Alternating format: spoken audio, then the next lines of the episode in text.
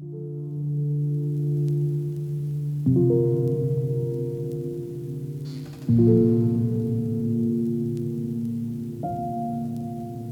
lyssnar på Parafraspoddens mellansnack 8. Denna gång med Roland Spjut. Roland är lärare i teologi på ALT, Akademin för ledarskap och teologi. Innan vårt samtal vill jag slå ett stort slag för Rolands bok som kom ut i somras. Den heter Om Gud och allt annat, grunddrag i kristen tro. Med ett fint ord för de som kan teologi då, mycket bättre än mig också, så pratar man om systematisk teologi. Alltså beskriva vad är kristen tro? Vad tror kristna? Vad har kristna kyrkan trott över tid? Vinklar av det och olika utläggningar om det. Den här boken är just en sådan systematisk teologi över kristen tro.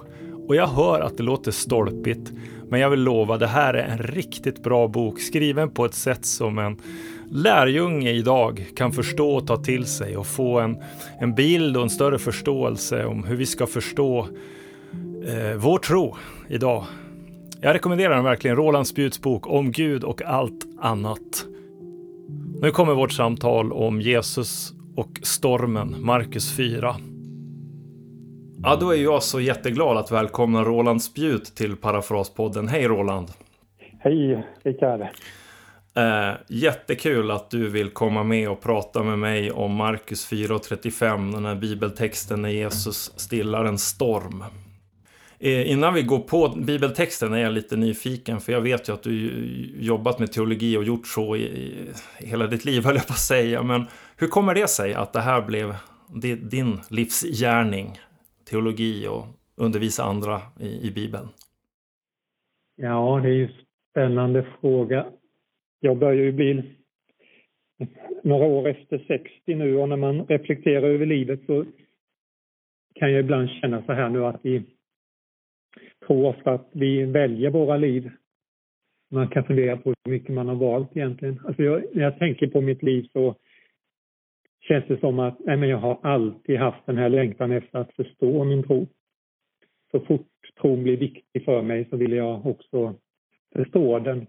Mm. Plus att den här också önskan att få kommunicera med folk, berätta för folk vad det är jag tror på. Och nu är jag ju uppvuxen i en eh, familj, from familj som tillhörde en liten frikyrka och jag var väldigt fascinerad utav predikanterna när jag var liten.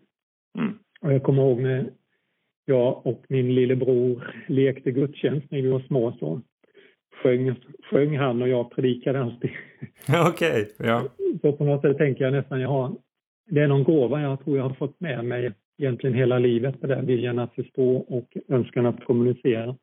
Mm. Så det känns mer nästan som att det har valt mig än att jag har valt det. Att det blev lärare sen i undervisa handlar ju mycket om att jag fick frågorna. Jag läste ju min grundutbildning i Örebro på Teologiska högskolan där och var inriktad på pastortjänst. Men precis när jag var färdig så fick jag frågan att börja jobba med bibelskola. Sen började jag med det och sen har det gärna gett andra. Ja. Så, eh, men det handlar, vad jag än gjort där så handlar det om liksom samma grundinställning att vill förstå och vill kommunicera med människor. Så mm. detta, detta har blivit mitt livs, livskall, verkligen. Ja, ja. Yes. Ja, det ska bli så härligt för det här samtalet om, om den här bibeltexten som ju inte är jättelång återgiven i Markus evangeliet. Lärjungarna åker båt och Jesus har somnat och en storm stillas. Eh, men jag tänker och jag förstår, du håller ju med mig, den bär på så mycket mer eh, och det är det vi ska prata om här. Eh, innan vi går djupare in på den, vad, vad, vad tycker du sticker ut i den här texten som något sånt här, det här? highlighta något? Ja, det är ju, det är ju två, två aktörer i den här texten. Den ena är lärjungarna. Och det är ju väldigt lätt att identifiera sig med lärjungarna som hamnar mitt i stormen. Både den här rädslan mm. när vi kommer i kris och det som också är så typiskt det där när vi hamnar i kris som människor att eh, man måste hitta någon som anklaga, som man kan anklaga. Mm. Och då liksom riktar den här anklagelsen mot Jesus, bryr du dig inte? Och det här, mm. jag tänker det här, lärjungarnas rädsla, fyllda av tvivel, anklagar Jesus. Det är väldigt lätt att identifiera sig med, med lärjungarna i stormen. Ja. Och sen är ju det här, man blir ju så provocerad när man tänker, lever sig in i den här texten. Nej men, Jesus ligger han och sover mitt i krisen. Mm. Nej, det är verkligen, ja. mm. det är så paradoxalt. Jag håller ja. på att drunkna och han ligger och sover. Mm. Och det där är ju, nej men jag tänker ibland är det ju verkligen så också man kan tycka och uppleva saker och ting att det, var finns Gud? Är du sover du? Är du inte här? Jag behöver dig, var är du? Ja. Ja. Jag tycker den här texten är inte, det är inte svårt att leva sig in i den även om man inte varit i den här typen av storm ute på havet och sjön så är det lätt att leva sig in i lärjungarnas situation och deras reaktion.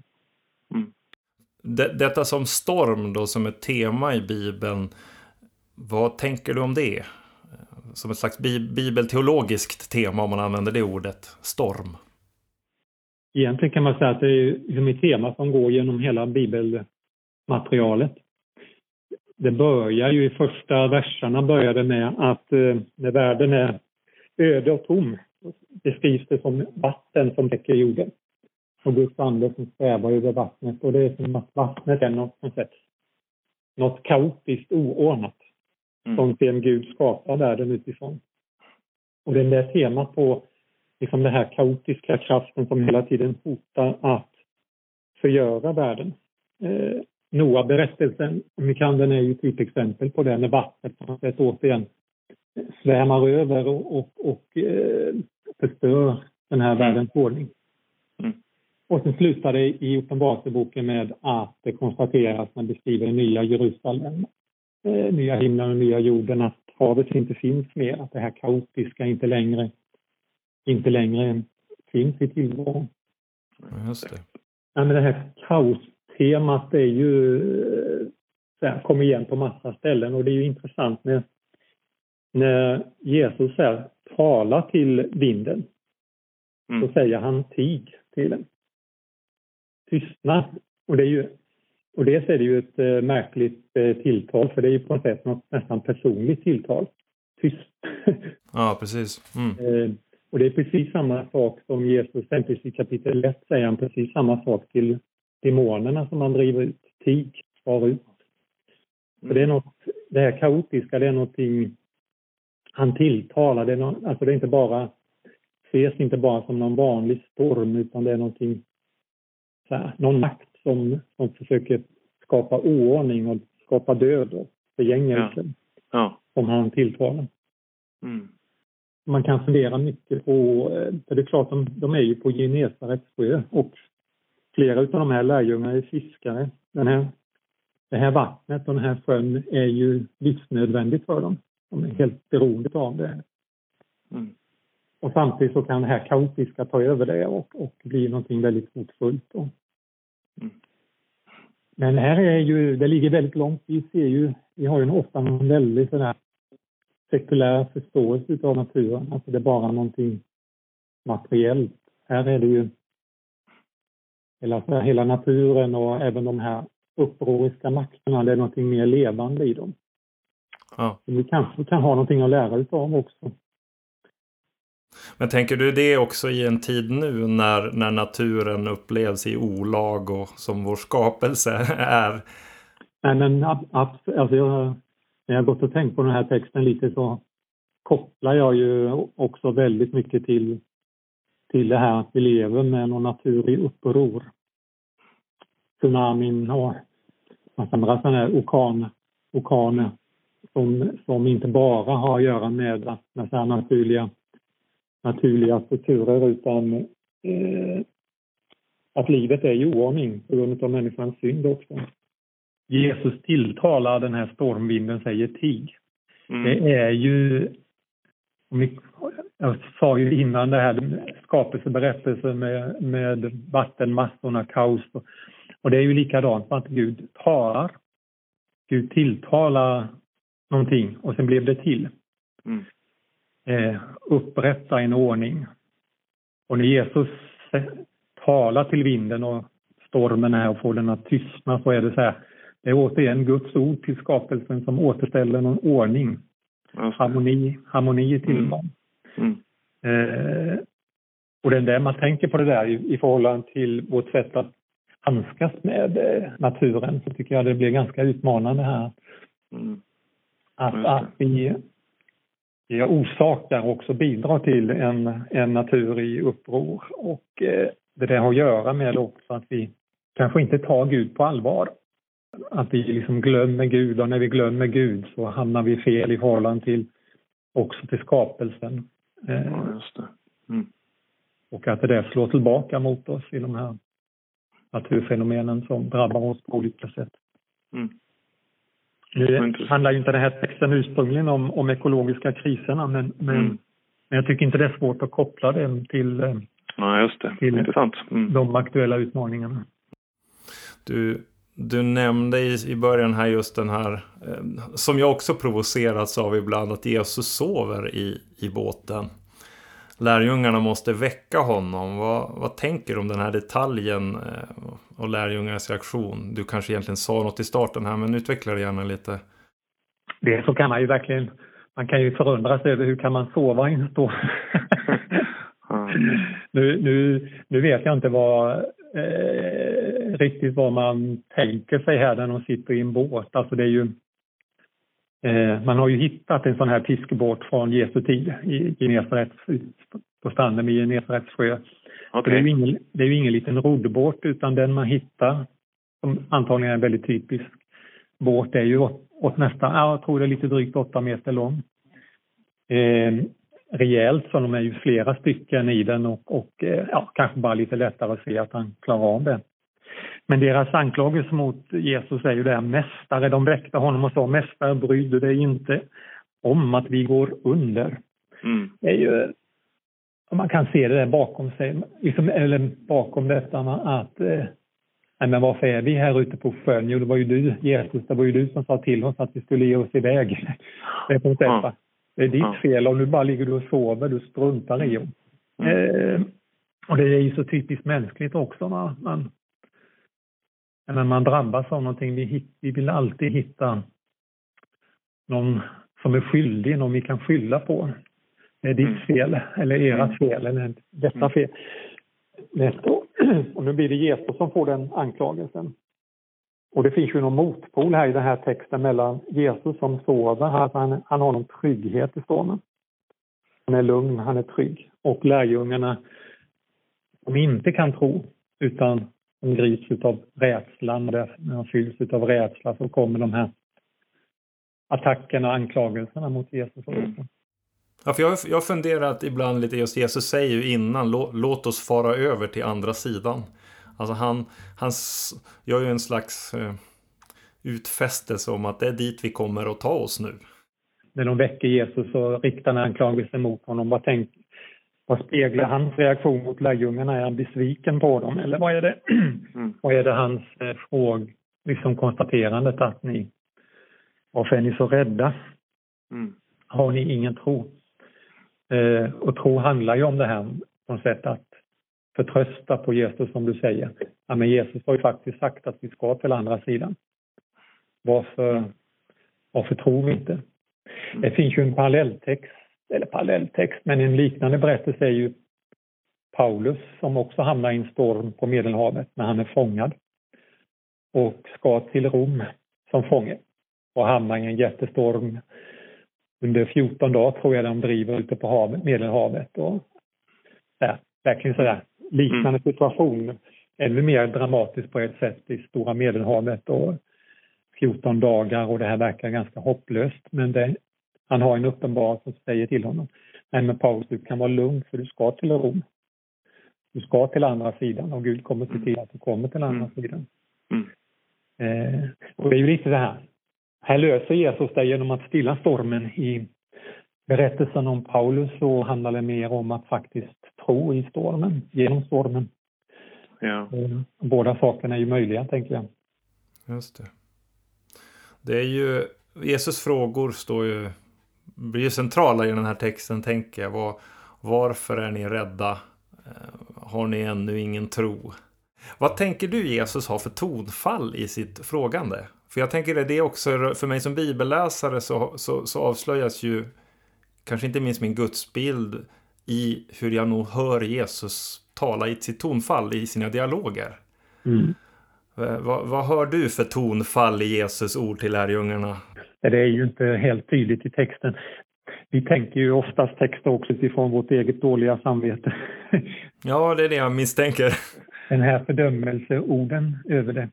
Det är ju... jag, tänker också, det är ju intressant när man läser en sån här evangelietext och bara påminna sig. men det är ju inte Jesus som har skrivit ner evangelierna. Utan evangelien är ju lärjungarnas vittnesbörd om Jesus. Just det. Och då är det ju ändå, man tänker vårt behov av att här, skönmåla oss själva och jag menar, det är ju på den här tiden så var det ju självklart på något sätt de här hjälteberättelserna, att man skulle verkligen lyfta upp hjältarna. Mm. Men när lärjungarna berättar om sin vandring tillsammans med Jesus, det är väldigt starkt i Markus evangeliet så kommer det hela tiden fram detta att nej, vi, vi fattade inte, vi hade inte tron. Mm. I förhållande till det så tror jag inte man kan läsa Jesus som den stora domaren över, över lärjungarna utan att han, mm. utan mycket mer det här att nej men han fortsatte ju vandra med oss. Han stötte inte bort oss utan han, han fortsatte att ta med oss. Mm. Och liknelse, Jesus berättar ju innan här texten om stormen så berättar han ju massa liknelser. Och den sista liknelsen är där han liknar Guds rike vid ett senapskorn. Som det här oerhört lilla fröet som sen mm. växer upp och blir någonting jättestort. Eh, för mig blir det nästan lite den här bilden utav att ja, men snart kommer Jesus att lämna dem, korsfästas, dö, uppstå och lämna dem. Och de som är kvar, det frö som är kvar, det är de här rädda lärjungarna. Mm. Men så Guds rike är så, det kan tyckas det är så litet, det är så skört. Ja, men hur ska det kunna bli någonting av detta, de här små lärjungarna? Ja. Eh, och samtidigt i en annan text kan Jesus säga så här, om ni har tro som ett senapskorn så skulle ni kunna lyfta, flytta på berg.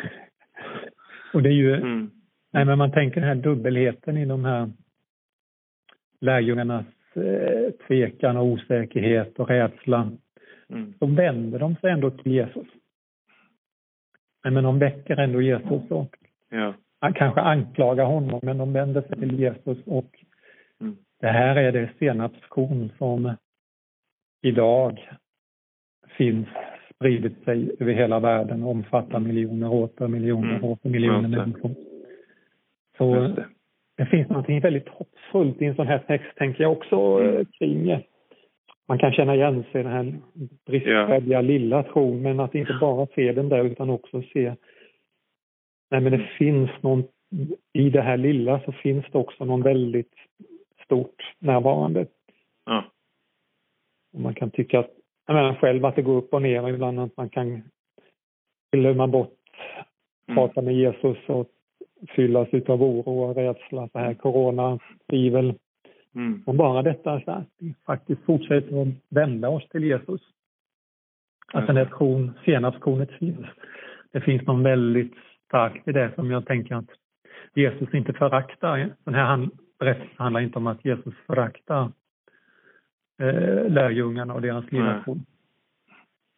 Mm. Det är liksom i hans närhet som det där får ja. slå rot och växa och gro. Mm. Jag anar ju någon form av att lärjungarna lär oss något, kanske utan att de vet om det då, men just att de, de riktar sin oro i ett du-tilltal till Jesus. Mm.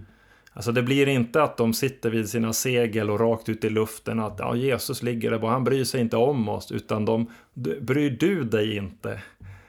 Och jag, jag anar ju där också en modig väg i, i våra stormar att, att prata i du-tilltal till Jesus trots, trots stormen. Vad, vad tänker du när jag säger det? Nej men verkligen. Det är ja, men väldigt bra påminnelse om det här också att bön inte Bön behöver inte se ut på ett visst sätt. Den behöver liksom inte vara from och vacker. Nej, Nej men precis. bön handlar om att verkligen rikta sig till Jesus med det man drabbad utav och det man bär på, det som fyller ens liv. Att berätta det för Jesus. Verkligen vad är tro? Jo, tro handlar ju om det här att verkligen ta sitt liv och ställa det i relation till Jesus. Här kommer jag Jesus. Mm. Med vad, vad det nu än handlar om. Det, att i stormen, att tänka sig att liksom, hur livet än ser ut så är det någon liksom tron är den där förankringen där man ändå får förankra sitt liv i den här dialogen med Gud och Kristus. Mm. Läser jag framåt och nästa kapitel i Markus evangeliet 5 så, så går de ju i land och, och där möter Jesus direkt den här eh, gravt demoniserade mannen som bor bland gravar. Eh, och lite längre fram så kvinnan med blödningar som Jesus möter på väg till Jairus hus där en dotter är död. Och, eh, jag har ibland, jag bara undrar vad du som bi, bi, vet mycket mer om bibeltolkning och läsning än jag. Jag tänker ibland de texterna blir som demonstration av, av Jesus kraft och, och, och makt. Så att han skulle kunna fråga lärjungarna på kvällsfikat efter den dagen. Vad, har, ni, har ni mer tro nu?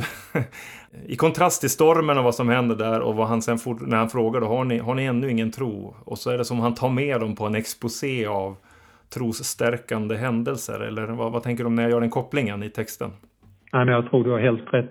Egentligen kan man säga hela Markus evangeliet är ju, är ju någon sån där vandring. För tro, alltså tro handlar ju, men ibland så gör vi ju tro till någonting alldeles för begränsat. Alltså att tro är tro, tror jag på att Gud kan göra mirakel. Mm. Tron, tron här handlar ju primärt om, förstår jag vem Jesus Kristus är?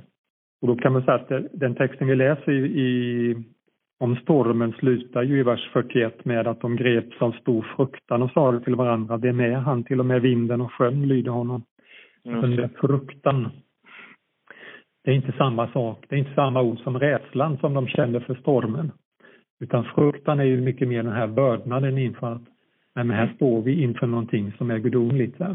Mm. Det, men vem är det som kan, vem är det som kan tala och skapelsen träder fram. Vem är det som har makten att säga någonting så att skapelsen blir till, att ordningen återställs? Men här, här står vi inför någonting som är gudomligt. Mm. Eh, och samtidigt så är de snart tillbaka i detta att de inte fattar och inte förstår. Mm. Mm. och hela Markus evangeliet slutar ju sen med kvinnorna vid, nu är ju avslutningen det är lite oklart riktigt vad Markus evangeliet ursprungligen slutade men, men sista kapitlet är ju kvinnorna som kommer till graven och grips av också den här fruktan och de säger att de går rädda därifrån och vågar inte berätta någonting.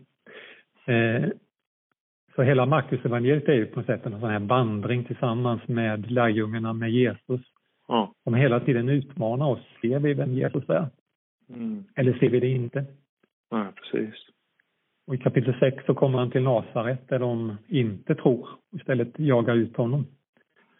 Och eh, mot de här berättelserna som du säger. Och det är ju lite så här också.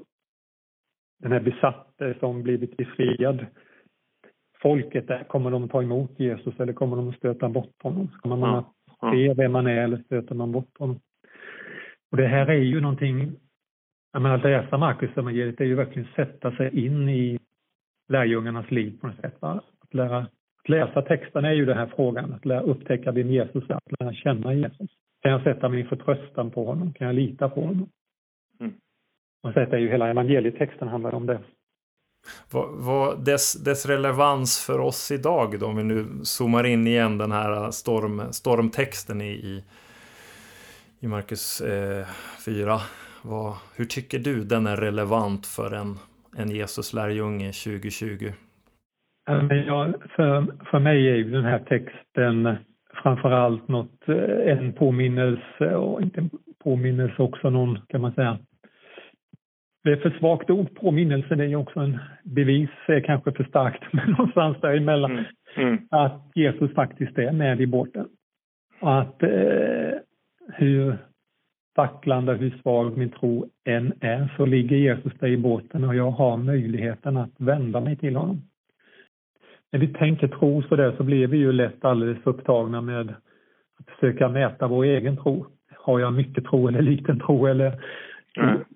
hur, hur, är det med mig själv och, och det här liksom att ja, men tron, i grunden handlar inte tron om, om min egen förmåga utan den, det är ju en förtröstan på Jesus. Det är ju Jesus som är tryggheten, inte att han är i båten. Mm. Det är det som är tryggheten. Sen är det ju, man ska, det är viktigt det där sen att naturligtvis att försöka att vara med också och forma en liv och en församlingsgemenskap och kultur som uppmuntrar tron och styrker tron. Att, att vi vågar tro. Men ändå, liksom, kraften ligger ju inte i våran tro utan i att Jesus är med i båten. Här finns ju en kul detalj i texten också förresten när man pratar om det. Det är ju när de tar med sig Jesus och åker iväg i båten så står det ju också att och andra båtar följde med. De försvinner ju sen ur texten men, men det verkar ju finnas andra båtar ute som också försöker följa med Jesus och följa efter honom. Eh, och stilla Jesus stormen så räddar han ju de båtarna också. Mm. Och ibland så kan man ju, alltså det här också att lärjungarna sätter sin förtröstan till Jesus. Är det bara en spännande bild att det där kan ju också få stora konsekvenser för andra människor än oss själva. Inte bara säga jag, min trygghet och min, min tro, utan att det finns människor, lärjungar som vänder sig till Jesus Kristus kan få mycket större konsekvenser än vi tror. Mm. Det kan bli ett stort buske eller träd utav ett litet senapskorn. Sen har jag tänkt mycket också på det här. Jag, jag bara blev påminn om en annan gammaltestamentlig text om man mm. funderar på den här textens tillämpning när vi pratar om det här med, med miljöförstöring. Så eh, har Jeremia en väldigt spännande text i kapitel 5 i Jeremia. Jag kan läsa från ja, gärna. den 21 versen där. Där Gud då talar genom Jeremia till Israels folk. Och då säger Gud så här. Hör detta, de dåraktiga folk som saknar förstånd som har ögon men inte ser, som har öron men inte hör. Och de här orden använder ju Jesus i kapitel 4 när han talar om varför de inte förstår hans liknelse. Skall ni inte frukta mig, fortsätter det, säger Herren. Skall ni inte darra inför mig som gjorde sanden till en gräns för havet, en evig spärr som inte kan genombrytas. Bränningarna dånar, men förgäves. Vågorna brusar, men hejdas där. Men detta folk är vrångt och trotsigt. De lämnar mig och gick. De tänkte. Vi måste frukta Herren vår Gud, han som ger regn i rätt tid. Både höstregn och vårregn och tryggar våra skördetider. Nu har era brott rubbat denna ordning. Era synder har berövat er detta goda. Och det är bara den här bilden av att det finns någon ordning i tillvaron. Mm. Men att vårt uppror mot Gud kan också slå tillbaka sig, så här bränningarna, vågorna så här, sköljer mm. över oss. Och eh, eh, mitt i allt det där då, va, både då, jag tycker det är väldigt, eh, både det är viktigt idag att erövra, återövra det här förståelsen av att vår tro hänger ihop med hur vi ser på hela skapelsen och vad som händer med hela skapelsen. Mm. Mm. Men i det ligger det också någonting hoppfullt. Eh, mm. Vi behöver inte tänka som alla andra att hur ska det gå med världen? Det är beroende av hur vi lyckas lösa miljöproblemen. Utan vi kan också mitt i allt det där att försöka göra allt vi kan men, men mitt i allt det där ändå ha någon trygghet i Jesus i båten. Han som kan stilla stormen. Att det finns någon gudomlig, gudomlig verklighet, gudomligt ord, gudomligt tilltal som kan uppehålla och återställa ordningen till tillvaron. Mm. Så även i förhållande till det, eller till coronavirus och annat, att inte tappa, inte låta rädslan mm. få överhand utan att komma ihåg att nej men mm. skaparen är med oss. Jag tänkte mot avrundning här, eh, något om, om bibeltolkningsråd eller eh, hur, hur tycker du man ska navigera smart i sin bibelläsning? Eh, alla, alla de som inte läst och läser teologi och har möjlighet att grotta ner sig och förstå både hebreiska och grekiska. Har du några så här enkla bibeltolknings, bibelläsningsråd? Ja, det har jag. Du vet alltså jag har väl inte några annat än klassiska råd. Ja, men då, då tar vi de klassiska en gång till.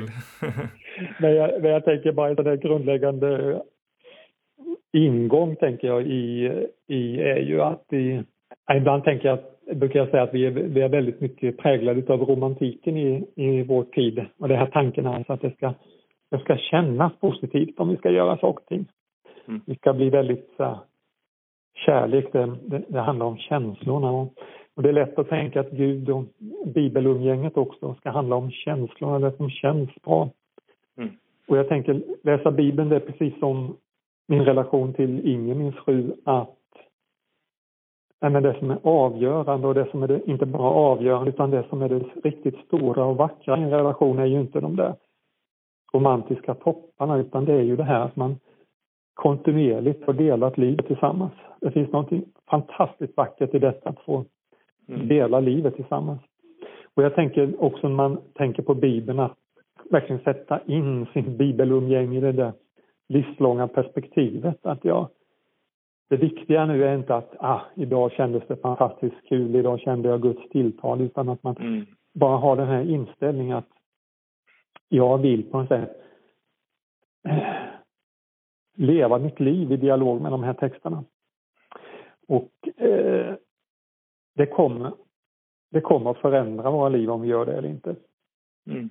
Och det är ju liksom, om man bara liksom söker de där häftiga upplevelserna med texterna så tröttnar man ofta på varandra. Ja. Där man måste ha det här mm. långsiktiga, livslånga umgänget med texterna. Och då tror jag också att det kan vara, det, var, det, det är väldigt, eh, kan vara väldigt nyttigt också att läsa på lite olika sätt. Eh, både här sträckläsa, Mm. Har man tid någon gång, sett, alltså det, det ger en annan känsla om man har tid, lite mer tid någon gång, sätta sig och bara läsa hela Markus evangeliet i ett streck och se vad blir det för någonting? Vad ser jag när jag bara sträckläser hela texten? Just det. Eller att mer noggrant jobba med att studera den och då, då finns det ju också så här kommentar, kommentarer skrivna till utav de som har kan grekiskan och jobbat med grekiska texterna som man kan mm om man vill ha hjälp att tränga lite djupare i dem som man kan ha vid sidan om samtidigt som man läser texterna. Mm. Eller så kan man göra som du utmanar mig till att nej men nu läs kapitel 4, 30, vad är det, 35 till 41 och mm. lev med den texten nu några veckor. Mm. Bara läs den texten, ta den med dig i bön mm. och se vad händer med dig när du liksom stannar kvar och verkligen lever dig in i en text. Mm.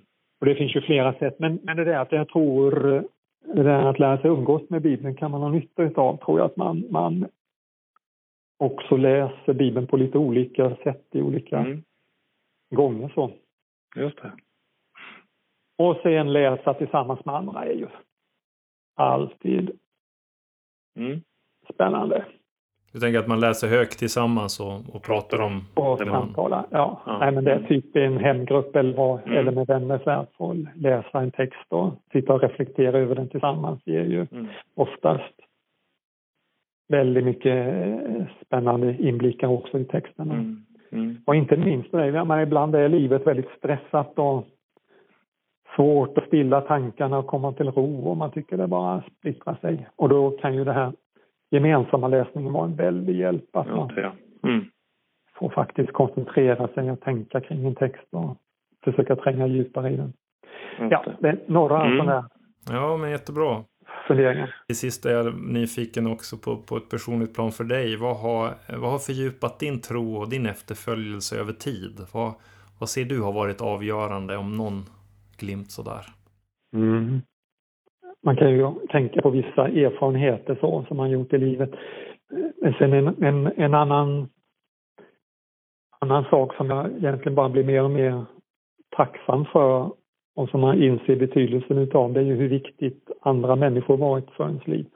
Människor som på sätt kunnat se vad Gud gör och bejaka det Gud gör och vill göra i ens liv. Uppmuntrat en, tröstat. Mm kallat på mig och säger ska du inte göra detta Roland? Mm. Men det här med, mm. med andra människors inspel har varit väldigt, väldigt viktigt och, och det är ju jag tänker nu väldigt mycket också så, Gud har ju skapat oss sådana att vi, vi, är, vi är inte skapade för att klara oss på egen hand utan vi är skapade för att leva i relationer till varandra. Och det gäller ju också den kristna tron. Kristna tron är inte tänkt som någon privat religiositet utan tro behöver så näras i relationer till andra liksom allt liv. Och när inte tron i relationer med andra kristna där vi liksom får dela tron och stödja varandra så kommer det vara andra relationer som helt tar över och bestämmer våra liv. Just det. Och relationer är ju så väldigt bra också därför att det är ju relationer som bryter det här och ständiga tendens till att bli så självupptagna när vi tänker på kristen tro, upptagna med oss. Duger jag? Är jag accepterad? Har jag tillräckligt med tro? Men, men tron växer ju också när vi upptäcker andra människor och ser att de behöver oss, de behöver min inspel, de behöver min uppmuntran, min vägledning, min, min hjälp. Oftast är det kanske det som är viktigast i vår andliga utveckling, att vi faktiskt också får betyda någonting för andra och den här ja. erfarenheten att mitt liv, så jag kan bli en Guds nådegåva in till en annan människa, det är ett fantastiskt, ja. fantastiskt stort. Nej, sen har ju för mig har ju också teologin och kunskapen har ju inte varit något, jag har ju, har ju varit viktig. Jag är ju mm. uppvuxen mm. i en miljö där som egentligen var ganska skeptisk till kunskap. Tyckte det var farligt med teologiska studier. Och som inte uppmuntrade det. Okay. Och för mig har det ju varit tvärtom. Det har ju, den här längtan efter att förstå har ju också varit en väldig rikedom för mig.